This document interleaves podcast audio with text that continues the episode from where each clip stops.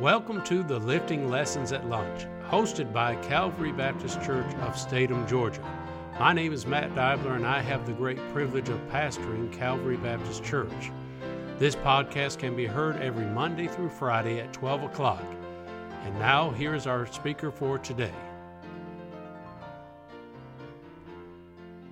Hello and welcome to today's lifting lesson at lunch. Thank you so much for joining us today. Uh, today is 9 11, September 11th, 2023. Of course, 22 years ago, on September 11th, 2001, there was a senseless terrorist attack on our own soil. There were thousands of lives that were lost. But today, I want us to look at a time when there's grief, when, at a time when families and, and friends and neighbors and even churches go through times of grief, what do we do? I just want to give you something very simple today, something that uh, won't take very long. It won't be a long lifting lesson. But in, in the time of grief, that today we remember those that have lost loved ones and we pray for those that have lost.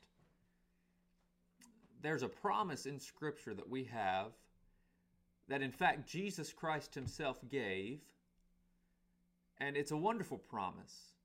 It's a promise of God's character. It's a promise of one of the members of the Godhead, the Holy Spirit of God, the Comforter, coming to this earth. And God is the Comforter. The Holy Spirit, He is our Comforter.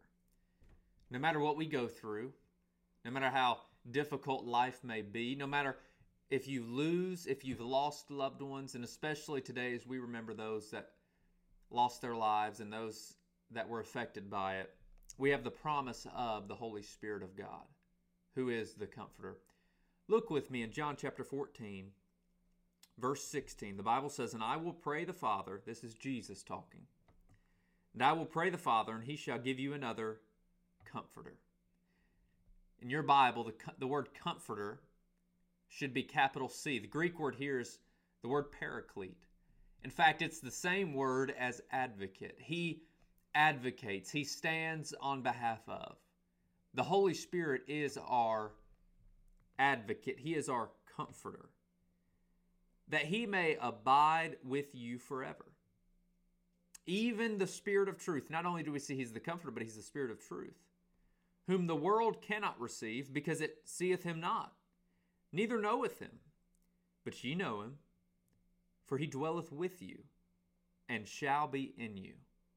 Now, of course, when Jesus is speaking this, the Holy Spirit has had not indwelt believers like he indwells believers today. Of course, we know and understand that when the at, at Pentecost and things like that, the Holy Spirit would still would come upon those that uh, were saved, but it was at a moment in a transition period in the church in the book of Acts when the Holy Spirit indwelt the believers.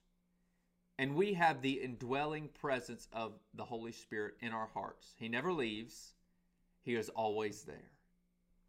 If you're saved, you have the Holy Spirit living inside of you.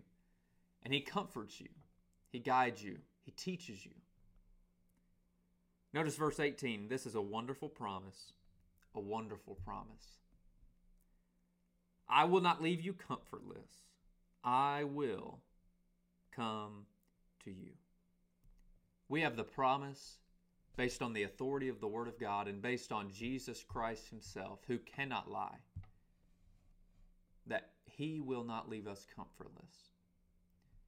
In a time when in our country there's grief, we remember the grief of those that lost loved ones. We remember those that sacrificed themselves in the years afterward.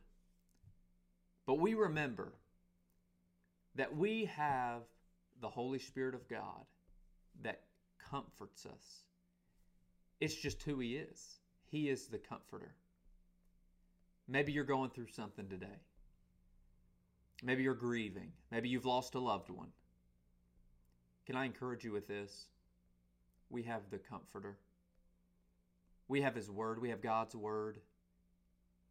We have the Holy Spirit living inside of us if you're saved, dwelling in us, and He brings us comfort. If you need comfort today, you have access to it, and it's in the Holy Spirit of God. I pray that today you'll remember, that you won't forget what happened in our country on 9 11. But even those that have lost loved ones in these recent days, remember that we have a comforter. He'll comfort us. In our time of grief, we have a God who cares, a God who loves, a God who sees. He says He will not leave us comfortless, but He will come to us. If you're in need of some comfort today, run to Jesus. Run to the God, run to the Holy Ghost. He will comfort you. I pray you have a great rest of your day, great rest of your week, and we look forward to being with you again tomorrow. Have a great day.